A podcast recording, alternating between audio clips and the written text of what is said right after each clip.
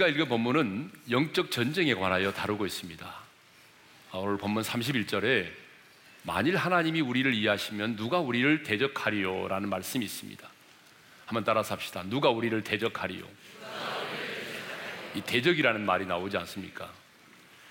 누가 우리를 대적하리요 라고 하는 이 말씀은 첫째로 우리의 삶이 영적 전쟁이고 우리에게는 우리를 넘어뜨리려고 하는 대적이 있다는 것을 의미합니다. 그렇습니다. 여러분, 우리의 삶은 영적 전쟁입니다. 그리고 우리에게는 우리를 넘어뜨리려고 하는 대적이 있죠. 그러면 우리를 넘어뜨리려고 하는 대적은 누구일까요?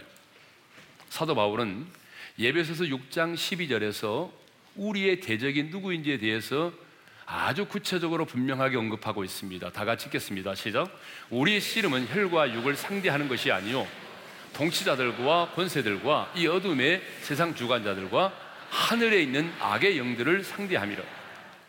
전쟁에는 대적이 있어요. 그 대적이 누구냐면 통치자들과 권세자들입니다. 그리고 이 세상의 어둠의 주관자들과 하늘에 있는 악의 영들입니다. 그러면 언제 보이지 않은 영적인 전쟁이 우리 가운데 시작이 되었을까요? 영적인 전쟁이 우리 가운데 시작이 된 것은 여러분이 예수를 믿고 신분이 바뀌어지면서부터입니다. 예수를 믿어서 하나님의 자녀가 되고 우리가 그리스도에게 속한 자가 되는 순간에 우리는 사탄과 그를 추종하는 이 세상의 사람들로부터 박해와 미움을 받게 되어 있습니다.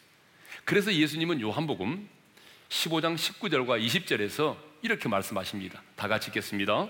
너희는 세상에 속한 자가 아니요 도리어 내가 너희를 세상에서 택하였기 때문에 세상이 너희를 미워하느니라 사람들이 나를 박해하였은즉 너희도 박해할 것이요.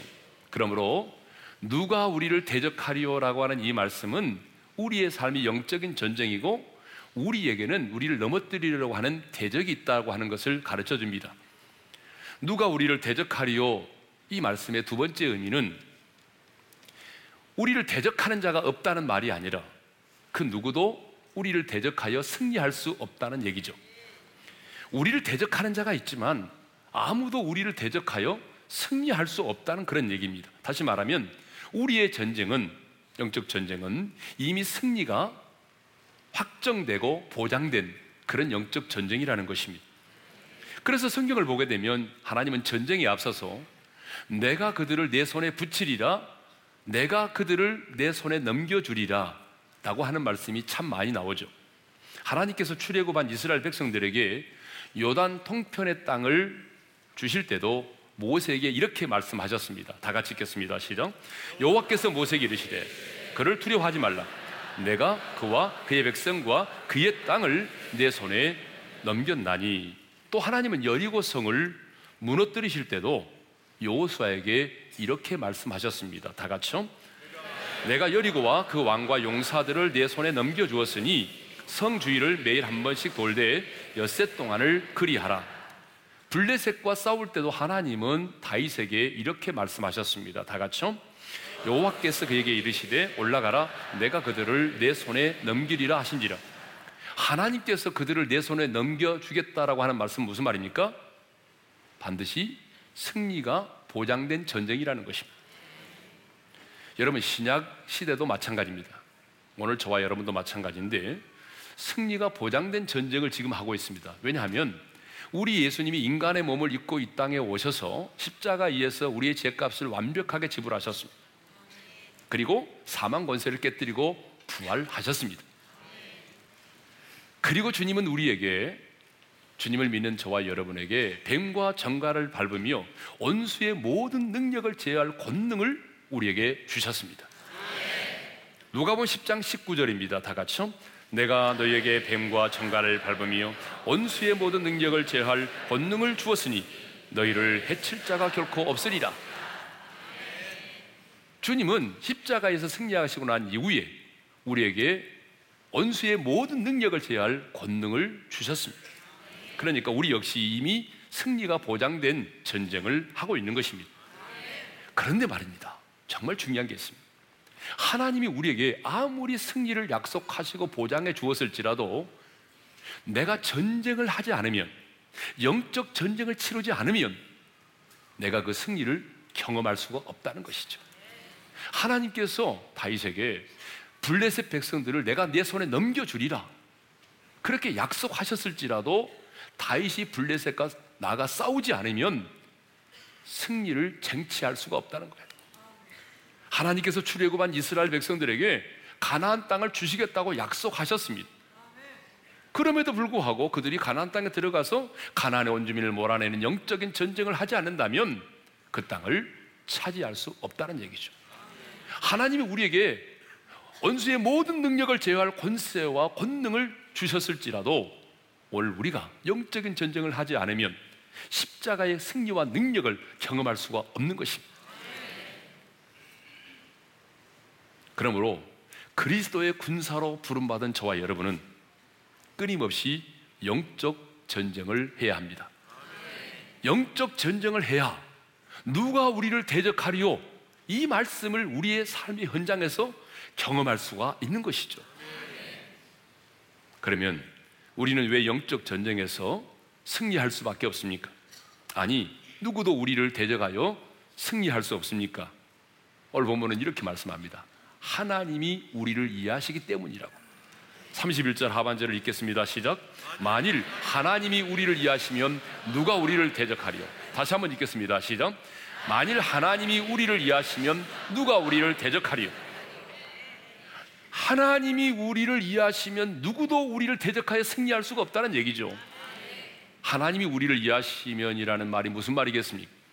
하나님이 우리의 편이 되어 주시면 하나님이 우리를 위하여 싸워 주시면 그런 말이잖아요. 그러니까 하나님이 내 편이 되어서 나를 도와주시고 나를 위하여 싸워 주시면 우리는 반드시 대적을 물리치고 승리할 수밖에 없다는 것입니다. 그런데 여러분, 하나님은 내 편이시다라는 이 사실을 의심하지 않고 정말 확실하게 믿고 사는 자에게는요, 특징이 하나 있습니다. 그 특징이 뭐냐 그러면 두려워하지 않는다는 것입니다. 두려움이 없다는 거예요. 시편 118편 6절을 읽겠습니다. 시작. 여호와는 내 편이시라 내가 두려워하지 아니하리니 사람이 내게 어찌할까? 여호와 하나님이 내 편이심을 믿는 자 그는 두려워하지 않습니다. 어떤 인생의 풍랑을 만나도 인생의 골리앗을 만나도 여러분 어떤 어려운 일을 만나도 하나님이 내 편이라는 사실을 믿는 사람은 특징이 뭐예요? 두려워하지 않는다는 거예요. 다윗도 시편 3편 6절에서 이렇게 고백하죠. 다 같이요. 천만인이 나를 애워싸 진친다 하여도 나는 두려워하지 아니하리라. 여러분, 천만인이 나를 불러친을 치려 한다 해도 천지 만물을 창조하신 전능하신 하나님이 내 편이 되어 주신다면 두려워하지 않겠다는 것입니다. 성경에 나오는 인물 중에 하나님이 우리를 이해하시면 하나님이 나의 편이 되어 주시면 이 말씀을 가장 많이 경험한 사람이 다윗 같아요. 정말 다윗은 정말 전쟁을 많이 치렀거든요. 그 많은 전쟁에서 다윗이 승리할 수 있었던 것은 하나님이 나의 편이 되어 주셨기 때문이죠. 여러분 어린 소년이 물맷돌로 골리앗을 물리쳤잖아요. 2m 95cm나 되는 그런 골리앗을 무너뜨렸잖아요. 이 다윗과 골리앗의 싸움은 하나님이 우리를 이해하시면 우리가 어떻게 승리할 수 있는지를 잘 보여주는 샘플이라고 할 수 있습니다. 자, 하나님이 우리에게 아무리 승리를 약속했을지라도 전쟁을 하지 않으면 영적 전쟁을 하지 않으면 승리할 수 없다는 것입니다. 그러므로 여러분 하나님이 나의 편이 되어 주신다는 사실을 정말 실감하고 싶으시면 영적 전쟁을 하셔야 됩니다. 우리가 영적 전쟁에서 승리할 수 있는 것은 하나님이 우리를 이해하시기 때문이죠. 하나님이 나의 편이 되어 주시기 때문입니다. 그렇다면 하나님은 영적 전쟁에서 우리를 어떻게 도우실까요? 여러분 결론부터 말씀드리자면 영적 전쟁에서 하나님이 우리를 도우시는 것은 첫째로 구원의 확신을 갖도록 도우십니다. 두 번째로는 사탄의 고발과 정죄를 이겨내게 하심으로 도우십니다. 세 번째로는 하나님의 사랑을 의심하지 않고 확신하게 함으로 도우십니다. 그런데 영적인 전쟁에서 하나님이 우리를 이해하시는 것을 보게 되면 하나님이 우리를 도우시는 것을 보게 되면 우리는 우리를 넘어뜨리려고 하는 사탄의 전략이 어떤 것인지를 알 수 있습니다. 제가 로마서 8장을 묵상하다가 정말 놀랍게 깨달았어요. 하나님이 우리를 이해하시면 묵상하다가 제가 깨달은 게 뭐냐 그러면 사탄이 우리를 넘어뜨리려고 하는 전략이 어떤 것인지를 알게 됐다는 거예요. 그래서 오늘은 세 가지 전략 가운데 두 가지만 먼저 생각하겠습니다. 사탄의 첫 번째 전략이 뭐냐면 구원의 확신을 갖지 못하도록 한다는 것입니다. 영적 전쟁에서 사탄이 노리는 첫 번째 전략입니다. 교회는 다녀도 구원의 확신을 갖지 못하도록 만드는 것입니다. 그렇다면 우리는 이제 어떻게 해야 되겠습니까? 구원의 확신을 가지고 그 사탄의 전략을 물리쳐야 되잖아요. 그 말씀이 뭔지 아십니까? 오늘 본문 30절입니다. 다 같이 읽겠습니다. 시작. 또 미리 정하신 그들을 또한 부르시고 부르신 그들을 또한 의롭다 하시고 의롭다 하신 그들을 또한 영화롭게 하시느니 여러분 이 말씀을 보게 되면 우리의 구원이 어느 날 즉흥적으로 이루어진 사건이 아님을 알 수 있습니다.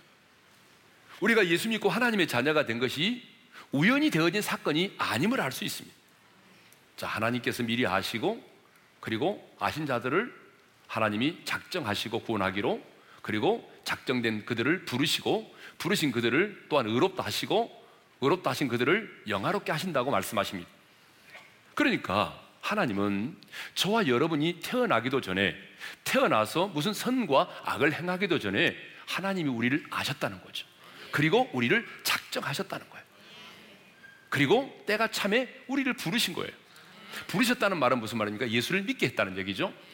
그리고 부르신 그들을 어떻게 하셨습니까? 의롭다고 하셨습니다. 의롭다 하신 게 뭐죠? 주님의 보혈로 깨끗하게 제 씻음을 받게 했다는 것이죠. 그 다음에요. 의롭다 하신 그들을 영화롭게 하신다. 영광스러운 구원에 동참하게 하시는데 그것은 뭐죠? 우리 재성이 사라지고 우리의 몸도 썩지 않는 몸, 영화로운 몸으로 주님처럼 부활하게 돼서 내 영과 내 육이 온전히 구원을 받아서 주님의 그 영광에 동참하여 주님처럼 다스리게 되는 것을 영화롭게 된다라고 말하는 것입니다.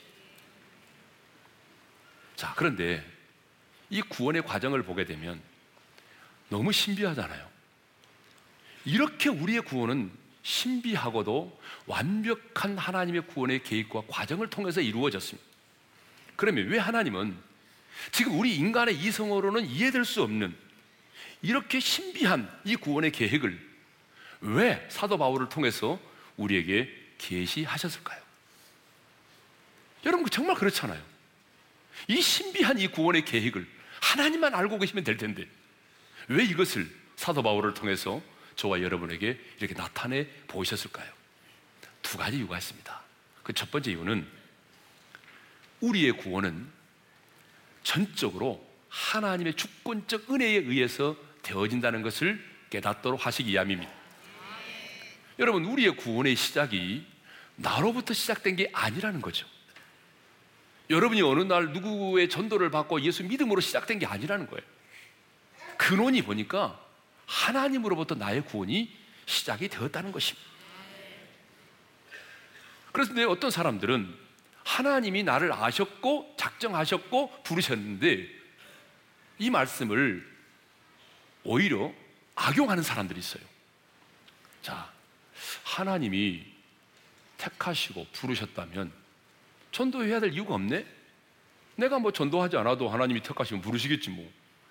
이렇게 이 말씀을 오해하는 사람이 있고요. 누군가를 전도하다가 전도가 잘 안 되면 이렇게 생각한다. 저 사람 택한 사람 아니야? 이렇게 스스로 그 사람에 대해서 판단하고 정죄한다는 거예요.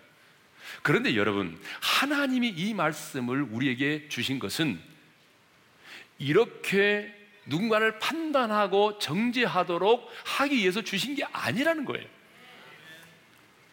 하나님이 이 말씀을 우리에게 주신 딱 한 가지 이유가 있어요. 그게 뭐냐면 너의 구원은 너의 행위로 말미암는 것이 아니고 너로부터 시작된 것이 아니고 하나님 자신으로부터 시작이 됐다. 하나님의 주권적 은혜로 말미암아 너희 구원이 이루어졌다. 그것을 깨닫도록 하기 위함이에요. 우리의 구원이 전적인 하나님의 주권에 의해서 이루어졌다는 사실을 그래서 자랑하지 못하고 교만하지 못하도록 하기 위함이라는 거예요. 두 번째로 하나님이 이 신비한 구원의 계획을 우리에게 계시하신 목적이 있습니다. 그것은 구원의 확신을 갖도록 하기 위함입니다. 자, 오늘 본문을 보니까 구원의 계획과 과정은 다섯 개의 단계로 이어지고 있습니다. 아셨다, 정하셨다, 부르셨다, 의롭게 하셨다, 의롭다 하셨다, 영화롭게 하셨다. 이 다섯 개 동사로 이어지고 있는데 여러분, 자, 하나님이 나를 아시고 나를 작정하시고 나를 부르시고 의롭다 하셨다.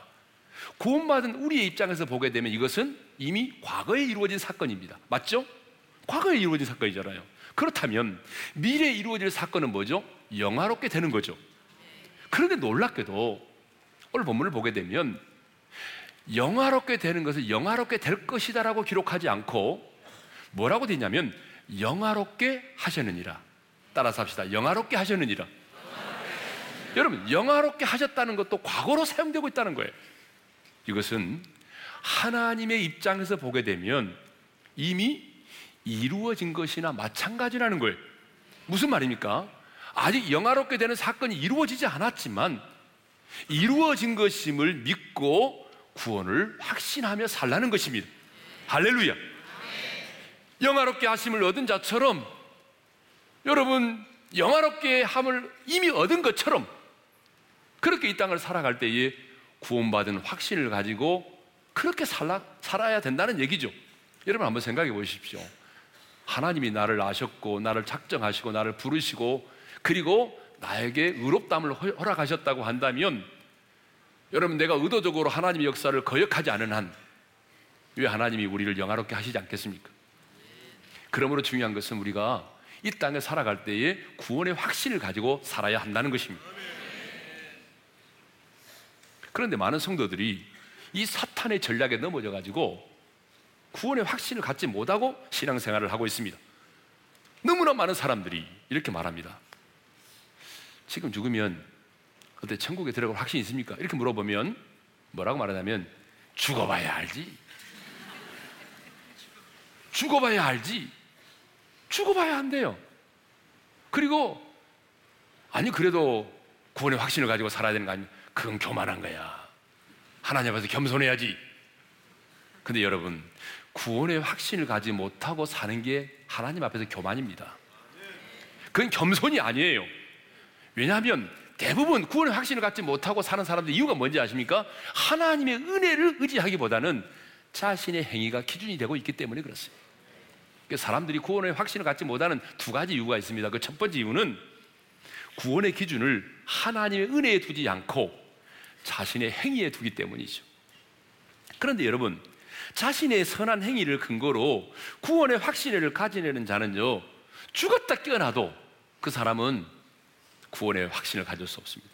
왜냐? 그 이유는 도대체 우리가 선한 행위를 통해서 구원을 받는다고 한다면 여러분 어느 정도까지 선한 행위를 행해야 선한 삶을 살아야 구원을 받을 수 있겠습니까? 서울여대 장경철 교수님이 계시는데요.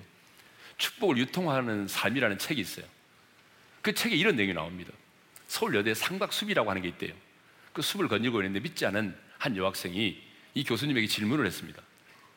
선생님, 예수 믿는 사람이지만 생활이 엉망진창인 사람이 많지요. 반면에 교회는 난 다니지만 착한 사람들도 많이 있잖아요. 여러분 맞죠? 여러분 정말 그렇습니다. 그런데 하나님이 교회 다닌다는 이유만으로 예수를 믿는다는 이유만으로 엉망진창으로 사는 사람은 구원해 주시고 착한데도 교회 다니지 않고 예수를 믿지 않는다는 이유만으로 구원하시지 않는다고 한다면 그게 무슨 공평한 하나님이십니까? 저는 그런 하나님이라면 믿고 싶지 않아요. 우리가 많이 들은, 듣 고 있는 질문들이죠. 그때 교수님이 이렇게 말했습니다. 어느 정도 공감하는 부분이 있어서 고개를 끄덕이면서 이렇게 대답해 주었다고 합니다. 내가 생각해도 착한 사람을 구원해 주는 건 좋은 것 같구나. 그런데 내가 내게 두 가지 질문이 있는데 첫 번째 질문은 얼마나 착해야 착한 걸까? 얼마나 착해야 착한 걸까? 누군가 10만 원을 떼어 먹었을 때 화내지 않는 것이 착한 것일까? 그 기준이 궁금해. 10만 원을 기준으로 정했다고 하자. 그렇다면 9만 9천 원짜리는 너무 억울한 거 아니야? 두 번째, 내가 보니까 착한 사람은 보편적으로 다는 그렇지 않지만 어린 시절부터 좋은 환경에서 자라고 좋은 부모 밑에서 자라고 좋은 친구들과 이렇게 자라면서 자란 사람들이 보편적으로 착한 사람들이 많은데 자, 한편으로 생각해 보자. 이 세상에 그 누가 좋은 부모 밑에서 태어나고 싶지 않겠니? 하지만 부모를 선택해서 태어날 수 있는 사람은 아무도 없잖아. 그러니까 사람의 성격이나 교양에 따라서 하나님이 우리를 구원해 주신다고 한다면 그것이야말로 가장 불공평한 거 아니야? 여러분 그렇잖아요. 태어나서 보니까 아버지가 알코올 중독이에요. 태어나서 보니까 아버지가 어머니가 가출했어. 그래서 이 상에 살면서 죄를 많이 지었어요. 그런 것처럼. 그런데 말이야, 우리 하나님은 누구든지, 누구든지 예수를 믿기만 하면 구원을 받는다고 말씀하셨어. 성경은 모든 사람에게 구원의 길이 열려 있다고 말해. 네가 열린 마음으로 예수를 믿기만 하면 너도 물 붓듯이 부으시는 하나님의 은혜를 경험할 수 있어. 오히려 이것이 더 공평한 거 아니야? 이렇게 질문에 답을 했다는 것입니다. 사람들이요, 구원의 확신을 갖지 못하는 이유는 늘 자신의 행위를 근거로 하기 때문에 그래요. 두 번째로, 하나님의 말씀보다 내 느낌과 내 감정을 더 의존하기 때문에 그렇습니다. 그러니까 우리의 감, 그런 여러분, 우리의 감정은 어떻습니까? 수시로 변하잖아요. 여러분, 아침에 일어날 때의 감정과 저녁의 감정이 다릅니다. 우리의 느낌과 감정으로는 구원의 확신을 가질 수 없습니다. 그래서 하나님 우리에게 객관적으로 하나님의 말씀을 주셨어요. 왜 하나님이 우리에게 말씀을 주신지 아십니까? 우리에게 성경을 주신 여러 가지 이유가 있는데 그 중에 하나가 뭐냐면 영생을 확신하도록 하기 위함입니다. 요한일서 5장 13절을 읽겠습니다. 다 같이요. 내가 하나님의 아들의 이름을 믿는 너희에게 이것을 쓰는 것은 너희로 하여금 너희에게 영생이 있음을 알게 하려 함이라. 할렐루야. 그러니까 하나님의 말씀을 통해서 우리가 구원의 확신을 갖는 거예요. 자, 우리를 넘어뜨리는 사탄의 첫 번째 전략은 구원의 확신을 갖지 못하도록 하는 것입니다. 왜? 구원의 확신을 갖지 못해야 그 사람은 영적 전쟁을 못합니다. 그래서 구원의 투구를 쓰라고 그랬는데 구원의 투구가 뭐예요? 구원의 확신이거든요. 구원의 투구를 쓰지 않은 자는 영적 전쟁을 감당할 수가 없어요. 그래서 여러분 우리는 하나님의 말씀을 통해서 오직 은혜로 말미암아 구원 얻는다는 이 진리를 깨닫고 하나님의 말씀을 통하여 구원의 확신을 가져야 하는 것입니다. 저는 우리 어린교회 성도들이요. 내가 부족하고 연약하지만 주님의 그 은혜를 인하여 그리고 주님의 말씀에 근거하여 내가 지금 당장 죽어도 하나님의 나라에서 눈을 뜰 수 있다고 하는 그 구원의 확신을 가지고 이 땅을 살아갈 수 있기를 바랍니다. 사탄의 두 번째 전략이 있습니다. 고발하여 정죄하는 것입니다. 자, 오늘 본문에 보니까 누가 능히 하나님께서 택하신 자들을 고발하리요 이런 말이 있습니다. 고발한다는 말 있죠. 누구를 하나님께서 택하신 자, 하나님께 택하신 자가 누구죠? 구원받은 사람이죠. 그러니까 구원받은 우리를 고발하는 자가 있다는 거예요. 누구죠? 사탄이죠. 사탄의 주된 임무가 뭐예요? 우리를 고발하는 거예요. 우리를 참소하고 정지하는 거예요. 검사가 법정에서 죄를 지은 사람의 죄를 들추어놓으며 기소하는 것처럼 여러분 사탄은요 끊임없이 밤낮 예? 밤낮 우리의 죄를 들추어내면서 하나님 앞에서 우리를 고발합니다.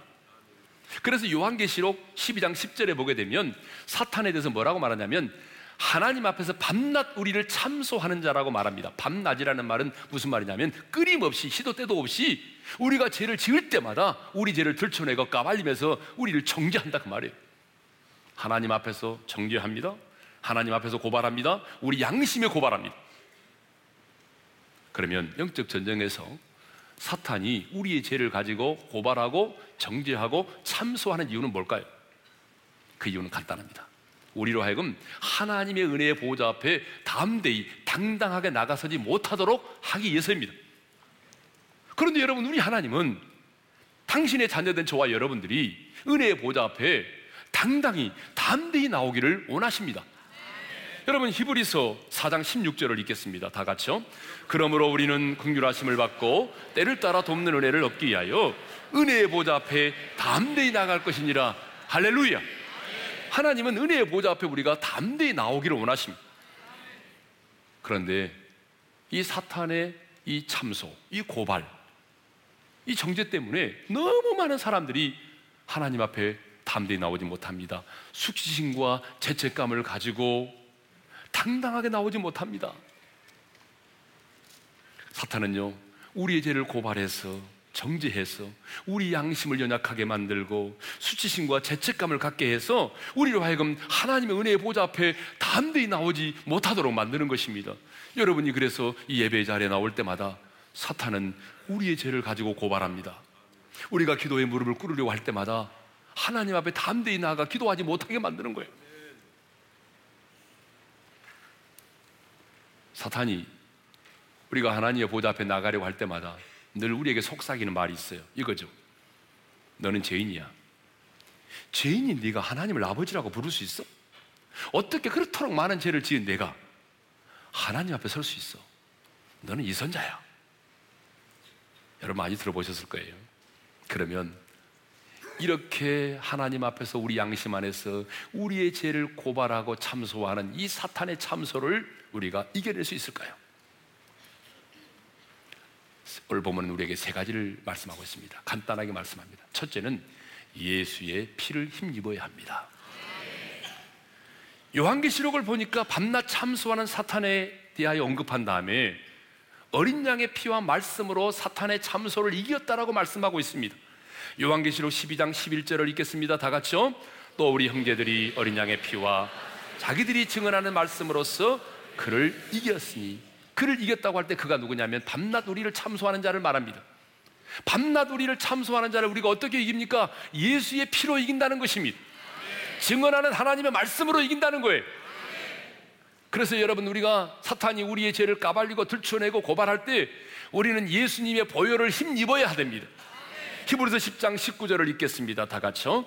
그러므로 형제들아 우리가 예수의 피를 힘입어 성소에 들어갈 담력을 얻었나니 여러분 여기서 중요한 것은 예수님의 보혈을 노래한다고 되는 게 아닙니다. 예수님의 보혈을 묵상만 한다고 되는 게 아닙니다. 중요한 것은 예수님의 보혈을 힘입어야 한다는 것입니다. 예수의 피를 힘입어야 된다는 거예요. 예수의 피를 힘입지 않으면 안 돼요. 알고만 있어가지고 되는 게 아니에요. 그러면 예수의 피를 힘입는다는 게 뭐겠습니까? 사탄이 우리 죄를 까발리고 들추어내고 고발할 때 맞아. 그렇지만 주님 내가 이 죄를 주님 앞에 자백합니다. 어린 양의 보혈로 나를 씻어 주십시오. 여러분 내가 연약하게 쓰러지고 넘어진 그 죄를 어린 양의 보혈로 청결함을 얻는 것이에요. 그리고 사탄이 우리 죄를 까발리고 들춰낼 때에 주님의 보혈의 능력을 힘입어서 사탄의 참소를 물리치고 담대 은혜의 보좌 앞에 나가는 거예요. 이게 뭐예요? 이게 바로 예수님의 보혈을 힘입는 것입니다. 두 번째로는 하나님의 말씀입니다. 그렇다면 사탄의 참소를 이겨낼 그 하나님의 말씀은 뭘까요? 이런 거죠. 예수님께서 나를 위하여 흘리신 그 보혈이 내 죄를 씻었고 하나님은 그 피를 보시고 나를 의롭다 하셨노라. 여러분 오늘 본문에도 보니까 이런 말씀 있잖아요. 한번 따라서 합시다. 의롭다 하신 이는 하나님이시니 누가 정죄하리요? 여러분 우리를 의롭다 하신 분이 누구죠? 하나님입니다. 천사가 아닙니다. 여기 서 있는 목사가 아닙니다. 여러분을 의롭다고 하신 이는 하나님이십니다. 하나님이 누구입니까? 가장 거룩하신 분입니다. 의의 기준이 되시는 분이에요. 근데 여러분, 가장 거룩하신 하나님이 나를 보고 의롭다는 것이 아니라 나를 위하여 흘리신 자기 아들의 피를 보시고 내 죄를 사하시고 나를 의롭다고 하셨는데 여러분 누가 감히 나를 정죄할 수 있겠습니까? 누가 감히?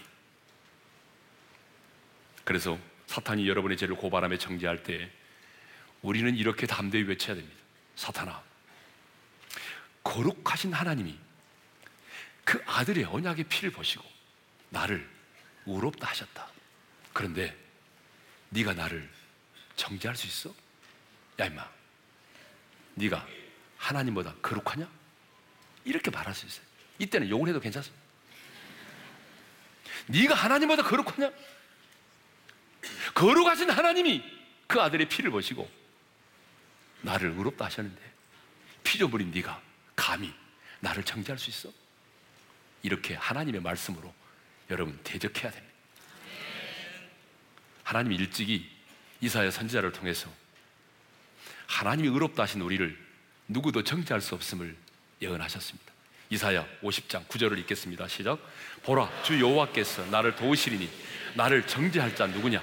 보라 그들은 다 옷과 같이 헤어지며 좀이 그들을 먹으리라 여러분 누구도 우리를 하나님 우리를 도와주시기 때문에 우리를 정죄할 자가 없다는 거예요 설령 그 누가 나를 정죄한다 할지라도 그것은 좀에게 먹혀서 힘없이 헤어지는 그런 옷과 같다는 것입니다 그러므로 우리는 하나님의 말씀으로 사탄의 고발과 참소와 정죄를 이겨내야 될 줄로 믿습니다 마지막 세 번째입니다 예수님의 기도입니다 자, 오늘 본문 34절을 읽겠습니다. 다 같이요.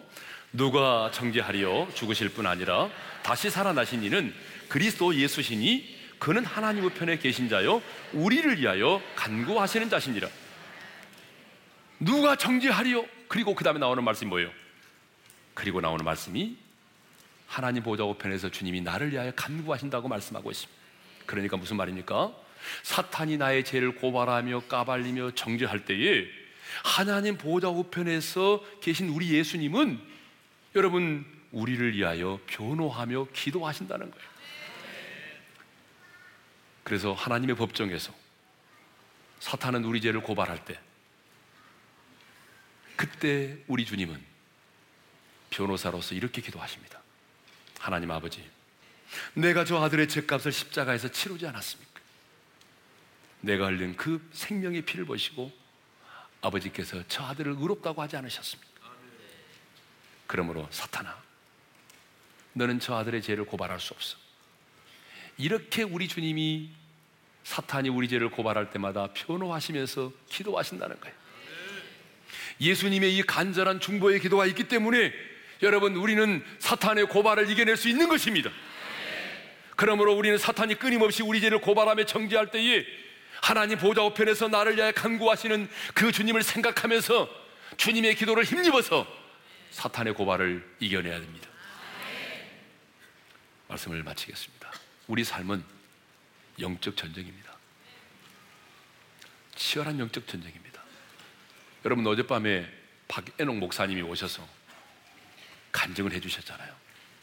우리 삶이 영적 전쟁인지 아닌지 아리까리 하신 분들은 오늘 꼭 가서 어젯밤에 간증을 한번 들어보십시오. 우리 삶은 영적 전쟁입니다. 여러분이 의식하든지 의식하지 않든지 간에 여러분이 예수 믿고 하나님의 자녀가 되었다고 한다면 우리는 지금 영적 전쟁의 한복판에 있습니다. 우리 주변에는 우리를 넘어뜨리는 대적이 있습니다. 그러나 여러분 두려워하지 마십시오. 오늘 본문이 이렇게 말씀합니다. 하나님이 우리를 이해하시면 누가 우리를 대적하리요? 하나님이 내 편이시기에 하나님이 나를 도우시기에 우리는 이미 승리가 보장된 전쟁을 하고 있는 것입니다. 하나님이 우리를 이해하시는 것을 통해서 우리는 사탄의 두 가지 전략을 알았습니다. 그것은 우리로 하여금 구원의 확신을 갖지 못하도록 한다는 것입니다. 왜? 구원의 확신을 갖지 못해야 여러분 영적 전쟁을 치를 수 없기 때문이죠.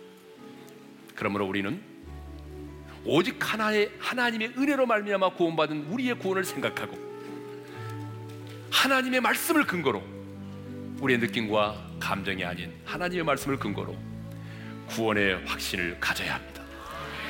뿐만 아니라 사탄이 우리 죄를 까발리며 고발하며 참소하며 정죄할 때 예수님의 보혈을 힘입어야 합니다. 하나님의 말씀으로 그를 대적해야 됩니다. 그리고 나를 위하여 충고하시는 예수님의 기도를 힘입어서 사탄의 고발을 이겨내야 됩니다. 사탄의 참소를 이겨내고 그 은혜의 보좌 앞에 당당히 나가는 우리 오륜의 성도들 되시기를 주님의 이름으로 축원합니다. 주신 말씀 마음에 새기면서 오늘 찬양하며 나갑니다. 6월절 어린 양의 피로 어린 양의 피로 삶의 문이 열렸네 어둠의 권세는 주 보혈의 능력으로 능력으로. 원수가 날 정죄할 때도 누가 날 정죄할 때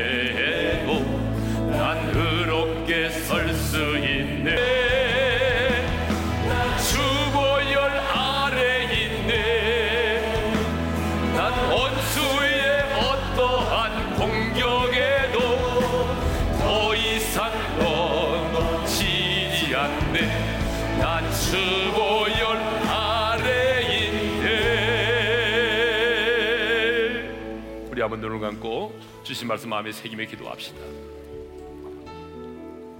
누가 우리를 대적하리요? 우리에게 대적이 있습니다. 여러분 우리 주변에는 우리를 넘어뜨리려는 대적이 있습니다. 그러나 두려워하지 마십시오. 하나님이 우리를 이해하시면 누가 우리를 대적하냐? 하나님이 내 편이 되시고 하나님이 나를 위하여 싸워 주시면 천만이 나를 둘러진칠지라도 우리는 두려워하지 않을 것입니다.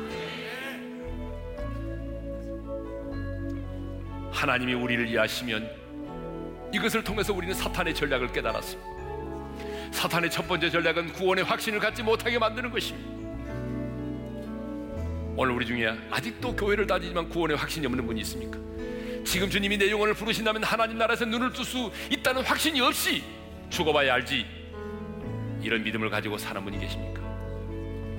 여러분의 구원은 여러분으로 시작된 게 아니에요. 하나님의 전적인 주권적인 은혜로 시작이 됐습니다. 하나님의 은혜로 말미암아 우리가 구원을 받았습니다. 여러분 느낌과 감정이 아닌 하나님의 말씀의 근거에서 우리는 구원을 확신하는 것입니다. 사탄의 두 번째 전략은 우리를 고발하는 것입니다. 사탄이 우리를 고발하는 이유가 있습니다. 예배의 자리에 나가서지 못하도 담대히 하나님의 은혜 보좌 앞에 나가지 못하도록 하기 위함입니다. 그러나 우리는 사탄의 고발을 이겨낼 수 있습니다. 왜? 우리는 예수의 피를 힘입으면 예수의 보혈을 힘입기만 하면 우리는 사탄의 참소를 이겨낼 수 있습니다. 하나님의 말씀으로 대적하십시오. 의롭다 하신 이는 하나님이시니 네가 나를 정죄할 수 있느냐? 그리고 나를 위하여 하나님 모자 우편에서 중보하며 변호하며 기도하시는 주님의 기도를 힘입어서 우리는 사탄의 고발을 이겨낼 수 있습니다. 예수의 피를 힘입고 하나님의 말씀으로 대적하고 예수님의 기도를 힘입어서 우리를 넘어뜨리는 사탄의 참소를 이겨내고 은혜의 보좌 앞에 단대히 나갈 수 있는 저와 여러분 될 수 있기를 바랍니다. 오늘 주신 말씀 붙들고 우리 주여 한번 외치고 기도하며 나갑니다. 주여! 할렐루야 아버지 하나님 감사합니다. 오늘도 우리에게 아버지 하나님 대적을 물리칠 수 있는 사탄의 전략을 아버지 무너뜨릴 수 있는 하나님의 귀한 진리의 말씀을 저희들에게 주셔서 감사합니다. 만일 하나님이 우리를 위하시면 누가 우리를 이긴 대적하리요? 하나님이 대적하는 자가 있지만 하나님 아버지 이제 우리는 예수 하나님이 하나님을 믿고 하나님이 나라의 편이 되어 주시고 하나님이 나를 위하시기 때문에 영적인 전쟁에서 반드시 승리할 줄로 믿습니다. 하나님 오늘 우리 성도들 가운데 구원의 확신이 없는 자가 있습니까? 오직 하나님의 은혜로 말미암아 이루어진 구원의 사실을 받아들이게 하시고 내 느낌과 감정이 아닌 하나님의 말씀을 신뢰함으로 말미암아 지금 하나님이 내 영혼을 불러도 하나님의 나라에서 눈을 뜰 수 있다고 하는 구원의 확신을 가지고 살아가게 도와주시옵소서. 뿐만 아니라 사탄이 우리의 죄를 까발리며 고발하며 정죄할 때에 하나님이여 주시심과 적개심을 가지고 죄책감을 가지고 우리가 아버지 하나님이여 넘어지지 않도록 도와주시고 하나님 십자가의 보혈을 힘있게 도와주시고 십자가의 기쁨을 힘있게 도와주시고 하나님의 말씀으로 대적하면서 하나님이 예수님의 기도를 힘입어서 사탄의 고발을 이겨내고 당당히 은혜 보좌 앞에 나아가 하나님을 예비하며 기도할 수 있는 우리 어린의 성도들이 될 수 있도록 우리 하나님은 정을 베풀어 주시옵소서. 넘치지 않네. 난 주보혈 아래 있네. 이제는 우리 주 예수 그리스도의 은혜와 하나님 아버지 영원한 그 사랑하심과 성령님의 감동 감화 교통하심이 영적인 전쟁에서